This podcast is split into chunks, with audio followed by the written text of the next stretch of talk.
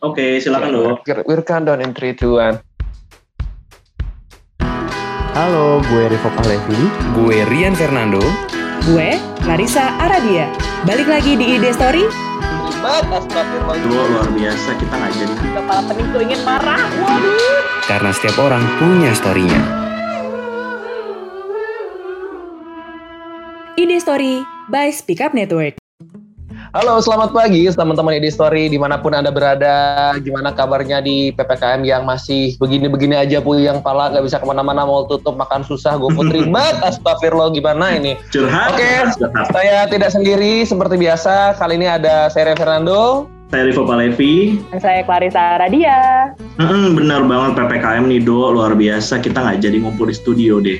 Gimana nih, Ra? Belum nyobain loh studionya, Ra? Iya, parah banget. Ini namanya kayaknya PPKM bukan apa namanya pembatasan kegiatan masyarakat ya, tapi lebih kepala pening tuh ingin marah, nggak bisa ngapa-ngapain.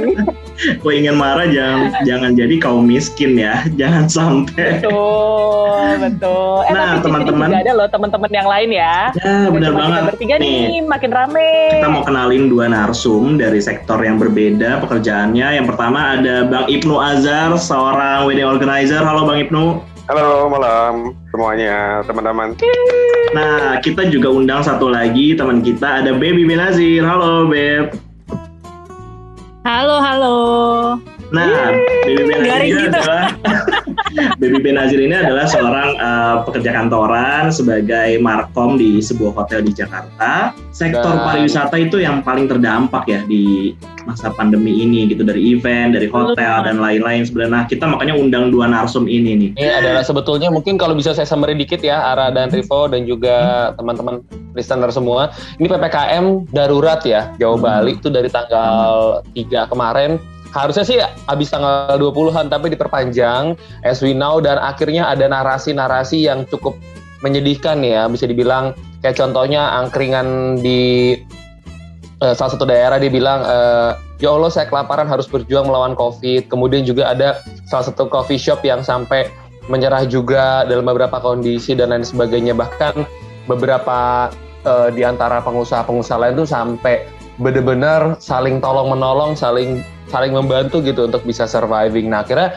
berangkatlah uh, ide untuk mengangkat tema ini dari kedua belah sisi bahwa tidak ada yang lebih unggul atau tidak ada yang lebih menyenangkan. Ya benar-benar karena adanya PPKM ini kan pasti juga ada banyak banget pekerja yang kena dampaknya. Uh, maupun itu yang WFH ataupun yang WFO dan ada juga nih teman-teman yang tadinya pekerja sekarang malah jadi pengangguran itu banyak banget yang terjadi di sekeliling kita nggak usah jauh-jauh gitu kan nah sekarang nih uh, kita juga tahu bahwa si PPKM ini juga mengakibatkan perekonomian makin anjlok.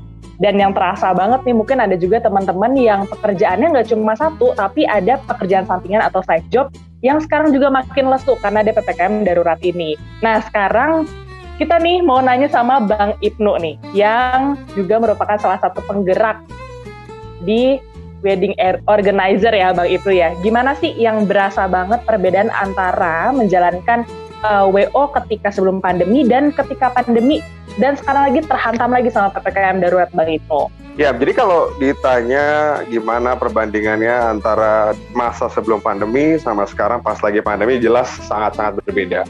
Yang pas utama adalah yang perbedaannya yang paling kerasa adalah potensial dari kliennya sendiri gitu ya. Jadi sebelum pandemi, alhamdulillah gitu, banyak orang yang sudah merencanakan pernikahan dari jauh-jauh hari dan memang sudah punya rencana di tahun 2020 ataupun di 2021 sendiri. Tapi begitu kena pandemi jeger gitu ya. Semua yang tadinya udah direncanain, ada yang berubah total, ada yang akhirnya harus reschedule, ada yang harus memang cancel. Artinya impact itu juga pasti kerasa ke kita yang akan support pernikahannya mereka. Jadi kalau kita bicara wedding gitu ya.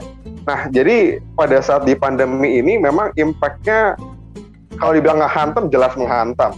Yang tadinya mungkin kita setiap minggu ada potensial klien yang kita bisa bantu tapi selama pandemi ini ya ada yang hilang ada yang memang jadi reschedule. Alhamdulillah kalau misalkan masih reschedule gitu ya. Artinya masih bisa kita tangani walaupun kita belum tahu kapannya. Tapi kalau yang cancel inilah yang yang pasti yang harusnya mungkin kita udah jelas kita punya pendapatan baru kita bisa punya rencana baru. Tapi karena pandemi tadi harus cancel orang nggak ada yang pada berani gitu. Jadi profilnya memang agak beda-beda sih ya. Klien-klien ini ada yang memang masih mau jalanin terus, berani hajar terus. Ada juga yang memang ah udah nggak berani deh daripada kenapa-napa mendingan diga- digagalin atau di cancel. Yang terakhir kapan Yang terakhir, Bang? yang paling baru jujur kemarin baru tanggal 17 Juli. Jadi itu juga buah hasil stressful si klien ini yang harusnya dia udah merencanakan A, diganti B, diganti C, sampai yang terakhir D. D-nya apa? Menikahnya di KUA sesuai regulasi yang udah diatur. Karena sebelumnya kan bener-bener nggak boleh nikah, akhirnya itu boleh. Boleh di gedung, boleh di hotel, tapi jumlahnya dibatasin. Ganti lagi in Mendagri, akhirnya ada keputusan gubernur, akhirnya ada keputusan dari Disparekraf ganti lagi yang nggak boleh menikah akhirnya. Cuman boleh akad doang. Dan ganti yang terakhir yang paling baru, bener-bener nggak boleh nikah di gedung, hanya boleh nikah di KUA dan itu juga dibatasin surat edarannya hanya 10 orang. Kayak kita bisa bilang kayak PPKM itu pelan-pelan kukubur mimpi ya. Tadinya jadi gimana berubah jadi B, C. Benar, Nah, benar. sekarang tuh gimana caranya Bang Ibnu untuk handle situation itu gitu loh. Jadi memang kalau kita ngambil satu contoh si klien ini, ini dia udah hire kami dari bulan November kalau nggak salah tahun lalu untuk handle pernikahannya dia, mulai dari lamaran sampai pernikahan. Wah udah bener-bener di apa direncanakan bulan Juli ini hari bulan ini untuk menikah gitu ya. Dari lumayan lama kan ya dari November sampai Juli persiapannya semua sudah dilakukan. Semua vendor-vendor yang terlibat juga sudah bantu. Tapi begitu masuk pandemi begitu masuk terutama bulan-bulan Juni udah tuh udah apa yang direncanakan totally different. Jadi yang tadinya dia harus nikah di gedung yang besar atau di tempat yang besar venue-nya bisa nampung 400 orang lebih. Tapi karena ada pandemi tadi dan ada pembatasan nggak boleh diganti jadinya. Bahkan sebetulnya em, kira-kira tiga minggu sebelum pernikahan itu udah sempat technical meeting. Jadi kita mindsetnya masih ya udah tetap sama. Toh belum ada larangan-larangan. Jadi tetap apa yang sudah di plan bisa berjalan dengan standar protokol yang sudah kita tentukan juga. Tapi satu minggu kemudian adalah tadi in Mendagri turun akhirnya nggak boleh lah nikah di tempatnya jadi kita putar lagi pikirannya, ganti di mana kita bisa tetap lakukan akad. Kalau resepsinya udah jelas di reschedule waktu itu akhirnya. Jadi di reschedule dari bul dari bulan Juli ke bulan Oktober. Jadi dia resepsi totally nggak ada. Tetap gimana cara jalanin akad karena dia nggak mau nunda akadnya. Dia mikir ah, yang penting nikahnya dulu yang utama gitu ya. Nah hmm. satu minggu kemudian berubah kita cari venue yang lain sudah negosiasi dealing baru udah keluarin uang lagi spending lagi dengan sejumlah uang yang lumayan besar ketika udah hamin kira-kira hamin 4 sehari lah berubah lagi aturannya jadi nggak boleh di venue. Jadi dia udah terlanjur keluarin uang tapi ujung-ujungnya nggak boleh uh, akad. Jadi fungsinya kami coba bantu gimana caranya mereka tetap bisa stay di di rencana mereka untuk menikah. Sampai pada akhirnya kita tentukan dan kita sudah sepakatin di tanggal 17 itu tetap menikah di KUA yang sudah diatur um, di aturan itulah. Pokoknya hanya boleh di KUA. Tapi sebetulnya yang menarik adalah tadinya sebelum eh, kita memutuskan untuk di KUA kita tetap pengen nikah di venue-nya. Itu Hamin dua udah diputuskan. Kita udah berembuk ya Hamin dua itu kita ayo deh tetap deh jalanin gimana caranya di venue dengan catatan udah nggak boleh ada orang deh nggak boleh ada ini nggak boleh ada itu udah ditetapin tuh. Besoknya dong Hamin satu pernikahan dari gedung manajemennya turun turunin surat nggak boleh. Jadi terserah gimana caranya nggak boleh ada di situ. Udah akhirnya kita memutuskan di KUA jadi kan dia udah keluarin uang banyak ya segala macam disiapkan tapi pada akhirnya dia hanya bisa di KUA itu yang sebetulnya sedih jelas. Kita juga yang yang bukan menikahnya aja sedih gitu ngerasain ngebantuin tapi di hari hanya hanya di KUA tapi yang satu sisi paling nggak mereka udah lega lah ya Eh, udah udah sah gitu urusan nanti bisa pesta lagi atau resepsi lagi mudah-mudahan dilancarkan dengan catatan keadaannya juga semakin baik gitu sih Nah, ini menarik nih Bang Ibnu karena Bang Ibnu kan sebagai penyelenggara eventnya, tapi kita juga punya baby nih sini sebagai penyedia tempat gitu ya, kerjanya di hotel, kemudian uh, menampung orang-orang yang mau menyelenggarakan event di hotelnya.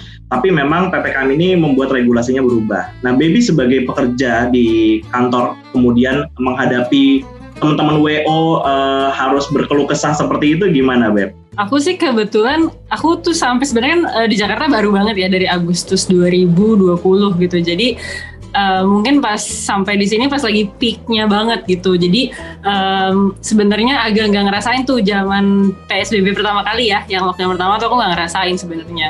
Jadi tapi dari Agustus sampai sekarang yang kerasa banget adalah eh, lastminute.com-nya itu yang itu yang bener-bener jadi challenge yang um, gimana ya unbearable lah gitu kalau bisa dibilang Um, dari Agustus sampai uh, sekarang itu uh, naik turunnya sangat signifikan gitu. Memang ada masanya uh, we- we've had a good year lah, we've had a good year uh, 2021 ini dari awal tahun sampai um, tiga minggu yang lalu things were uh, fine ya gitu. Um, Tapi kemudian uh, ppkm darurat ini yang lumayan luar biasa, lumayan dan luar biasa gimana tuh?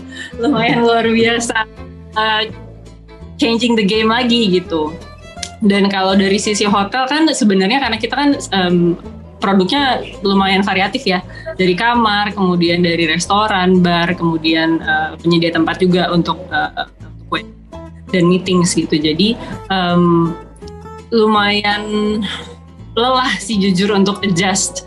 Gimana sih sebenarnya how to how do we do business gitu amidst all this gitu. Uh, tapi kalau dari aku kebetulan kan uh, di hotel ada yang di, ada yang operasional ada yang back office ya. Um, aku privilege enough lah untuk bisa di back office jadi sempat yang ngerasain WFO juga bisa uh, ada fleksibilitasnya lah untuk aku bisa uh, apa namanya work from uh, home hmm. gitu. Tapi kalau misalkan di office ya apa apa juga gitu jadi sebenarnya kalau misalkan aku uh, WFH tuh nggak dibayar sih. Gitu sebenarnya ya. Sebenarnya WFH itu dapat gaji. Jadi um, di satu sisi merasa oh ya memang lebih aman gitu. Memang merasa lebih secure di rumah gitu. Tapi ya dengan catatan nggak nggak ya dipotong nggak dihitung masuk gitu.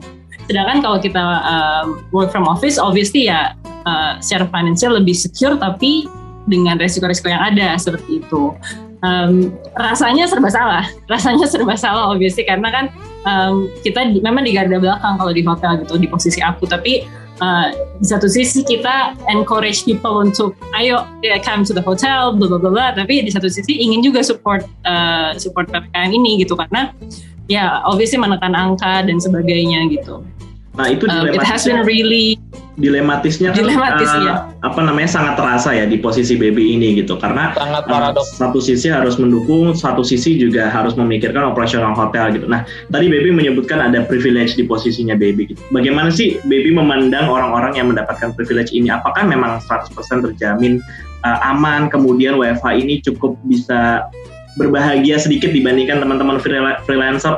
Bagaimana baby merespon? Anggapan-anggapan itu gitu? Um, gimana ya?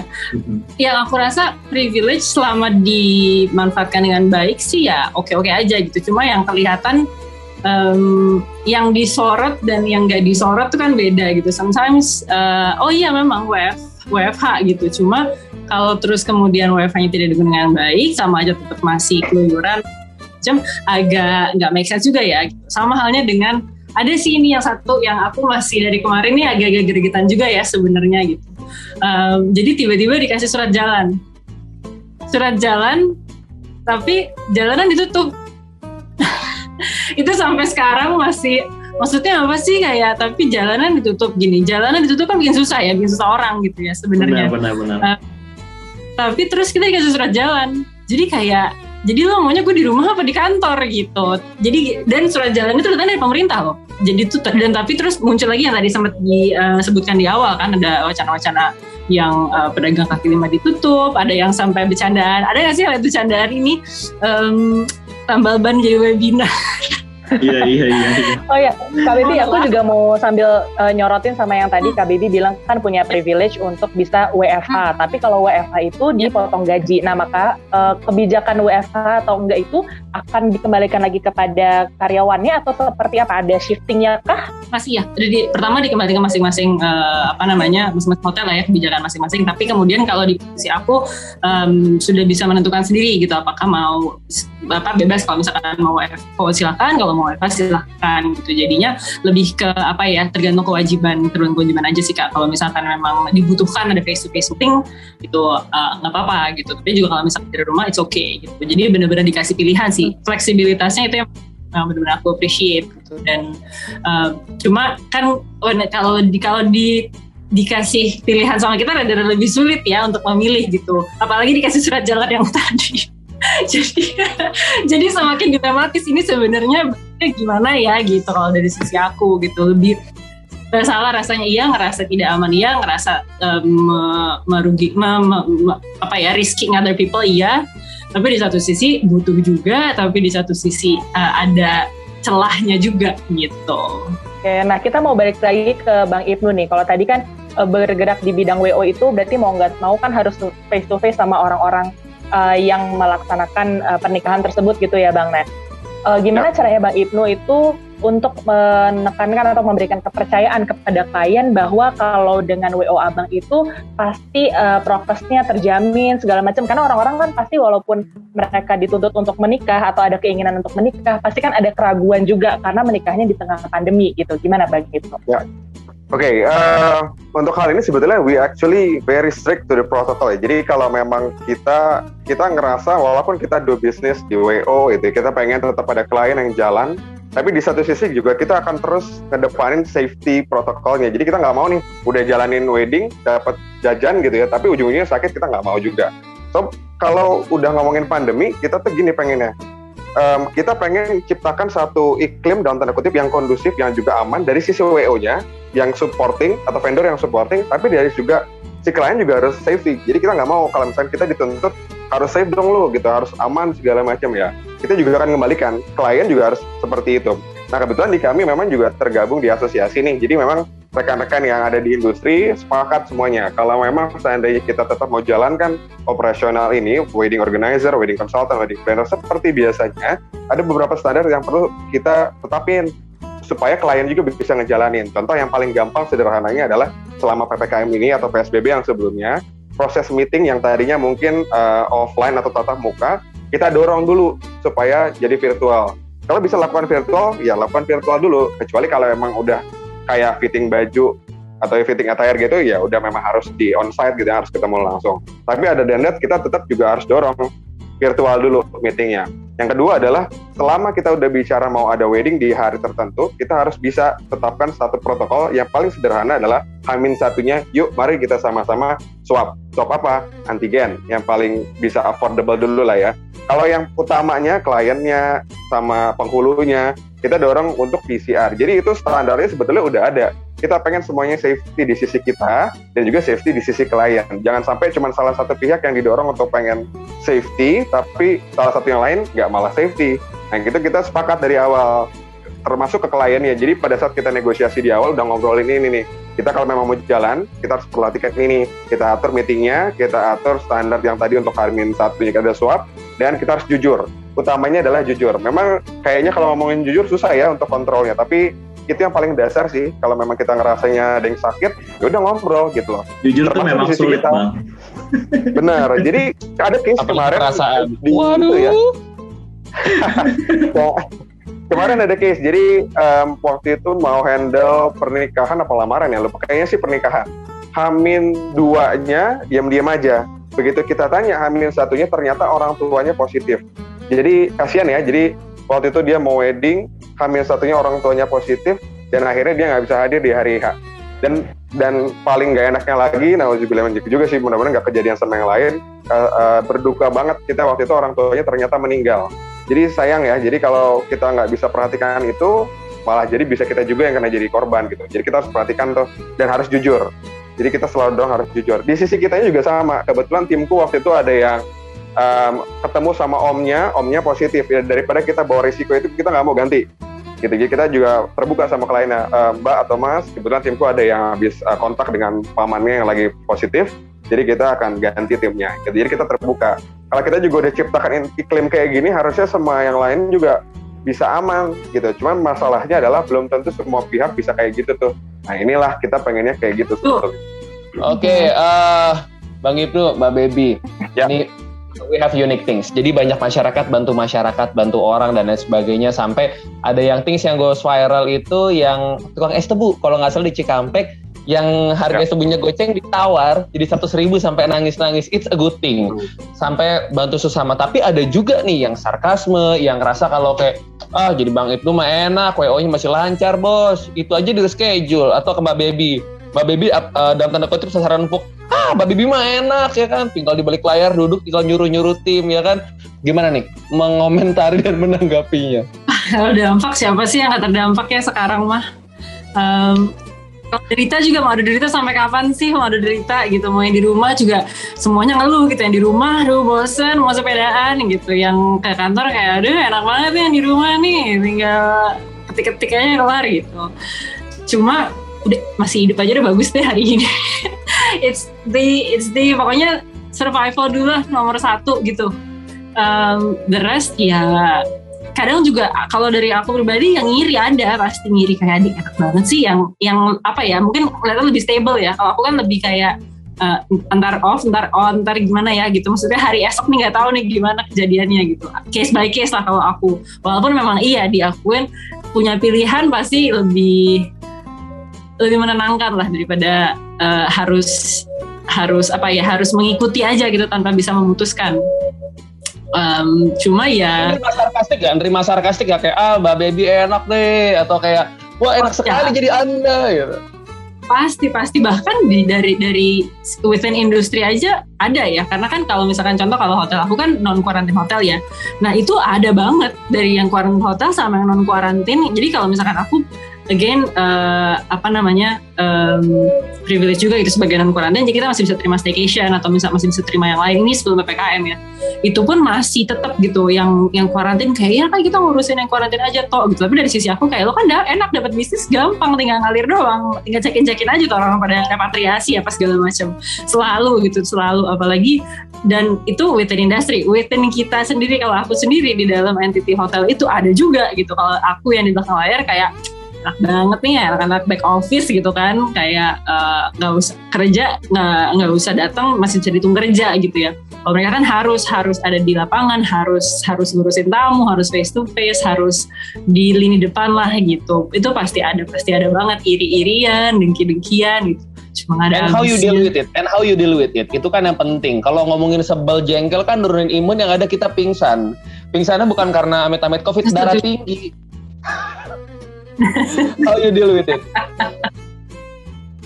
deal with it inget-inget blessing. Gak basi sih ini cuma inget-inget blessing ya kayak ya udah gitu. Eh, dan sama satu lagi adjusting sih menurut aku ya. Adjusting yang paling penting eh, within this uncertainty. Kalau dari aku pribadi paling gak gampang gitu adjusting dengan segala uncertainty ini dengan gak tahu besok akan jadi seperti apa gitu. Em, itu sama agak let it be a little bit lah gitu lebih ya udahlah ya udah ya udahlah. Tuh menurut aku kayak apa ya mantra tahun ini deh ya udahlah gitu. Mau diapain? Gitu some things we cannot control gitu. Some- apalagi ya dari hal sepele ya omongan orang kita nggak bisa control sama sekali gitu.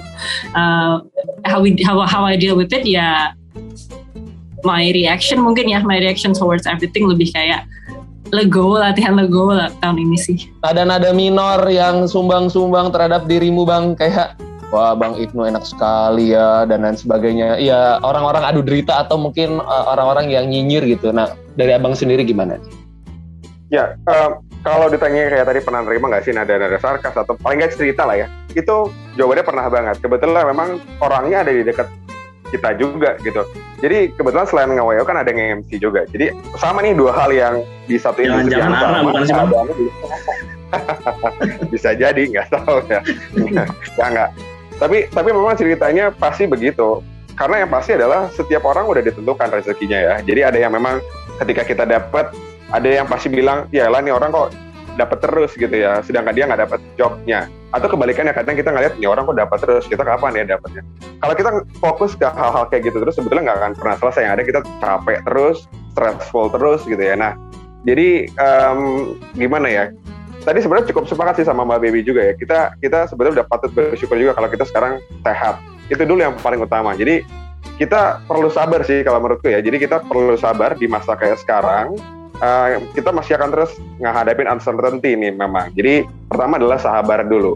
Terus yang kedua, kalau kalau kita nemuin kayak tadi kondisi banyak yang sebel dengan kita atau sebaliknya kita sebel dengan orang dengan keadaan yang masing-masing, ada satu hal sih yang selalu diingat ya, em, yang it, yaitu gini, em, use what you have and do what you can do. Jadi selama memang kita lagi bisa ngelakuin sesuatu di masa sekarang just do it gitu loh. Contohnya gimana kalau kita ngomongin industri wedding gitu ya. Misalkan klien lagi nggak ada, kita lagi seret lah gitu, sedangkan orang lain lagi ada nih. Jadi yang ya udah kita lakukan yang kita bisa lakukan, yang kita punya resource-nya apa. Contoh, ya udah yang paling gampang adalah kita educate masyarakat di masa kayak sekarang apa sih yang paling bisa dilakukan kalau mau wedding gitu ya. Kalau bisa masih wedding karena kita tuh nggak dilarang loh wedding sebetulnya di masa PPKM ini hanya memang dibatasi batas-batas batasin banget gitu loh. Nah jadi kita mengeducate itu dulu. Kita bikin satu jalan buat orang-orang yang tadinya nggak tahu jadi tahu melalui kita. Jadi kita kayak agentnya dulu lah, kita educate dulu masyarakatnya. Mereka jadi tahu ada regulasi seperti ini tetap boleh menikah. Ya syukur-syukur kita dapat kena anginnya lah dari dia dia jadi percaya ke kita karena tadi kita udah ngasih tahu informasi itu tadi. Memang nggak akan gampang sih, tapi paling nggak kita ngelakuin yang bisa kita lakukan dulu, educate the people. Kalau memang di masa sekarang apa yang perlu kita lakukan. Jadi so far itu sih yang yang yang yang kalau dari kita selalu pengen coba dorong gitu di masa kayak sekarang. Karena kalau kita terlalu banyak ngeluh juga nggak akan selesai ya. Jadi kita sabar dulu, percaya aja ini bakalan selesai dan selama kita menunggu masa yang lagi sulit kayak sekarang use what we have dulu and then do what we can do gitu sih. Bener sih bang, karena sampai kapan pun kalau kita mau membanding-bandingkan diri sama orang lain itu nggak akan pernah selesai sampai kapan pun gitu. Dan Ya, menurutku ya. ppkm darurat ini makin eh, membuat diri kita masing-masing tuh mengenal pribadi kita sendiri gitu. Karena hidup ini kan merupakan pertandingan ya. Tapi mau sampai kapan sih kita mau bertanding sama orang Wow. lain gitu ya? Yang dilihat orang lain terus, tapi kita nggak berkaca sama diri sendiri gitu. Jadi Benar, menurutku benar. selain memikirkan bahwa hidup ini pertandingan perlu diingat juga nih bahwa hidup itu perjalanan. Ya udah kita jalanin dulu pelan-pelan sambil lihat situasi supaya kita bareng-bareng tuh bisa survive bareng-bareng juga gitu sih menurutku gimana kalau menurut Mas Po dan Mas Nando nih ya. luar biasa nih. luar biasa. Banget. Kayaknya Ara habis makan sate kambing semangatnya luar biasa. Tapi Mas gue gue gue gue disembelih cuma kambingnya. gue cuma penasaran satu hal sih. Eh, mungkin terakhir banget banget sangat-sangat pendek Bang Ibnu dan Mbak Baby. Mimpi di tahun 2021 ini apa? Bang Ibnu. Mimpi em, yang jelas kepengen masyarakat banyak yang udah vaksin dulu itu satu. Sehingga dari situ akan tercipta keadaan yang lebih enak. Nah kalau itu udah enak, masyarakatnya udah sadar, udah banyak yang vaksin, pasti tercipta kan keadaan yang enak. Dari situlah baru kita lebih pengen lagi keadaannya udah lebih berani untuk ngadain event-event yang baru atau wedding-wedding yang baru sehingga kita kecipratan juga. Jadi mimpinya sederhana. Karena kita bicara 2021 kan ya tadi ditanyanya dan ini hanya tinggal berapa berapa bulan lagi? Lima bulan lagi lah ya. Lima, Lima bulan, bulan lagi, lagi. kita berharap ya kita berharap yang paling simpel adalah masyarakat ayo semuanya vaksin yang bisa, yang memang sudah punya aksesnya buru-buru vaksin, ajak semua keluarganya, teman-temannya yang masih pada abai, silahkan diingatkan. Dari situ kalian mau jalan-jalan udah bisa. Kalau kalian pengen makan-makan di tempat lagi jadi bisa. Kalau kita semuanya udah sehat-sehat. Dari situ yang tadinya pada takut menikah, monggo jadi nikah gitu loh. Yang penting punya calonnya dulu ya. Yang penting punya calonnya dulu. Benar. Harus ada. Kalau Mbak Baby, Oh. Mbak Baby, Ikut take me out dulu ah. Dreamsnya dreamsnya apa nih? Last word, last word. Em, kalau aku pingin semuanya lepas dari survival mode ya. Sekarang lumayan capek juga sih bikin survival mode ya. Kayak fight or flight Em, itu satu. Sama mimpi satu lagi biar semuanya tuh cepat on the same page gitu. Karena ya ini sama sepakat dan sejalan sama Mas Ibnu juga gitu ya.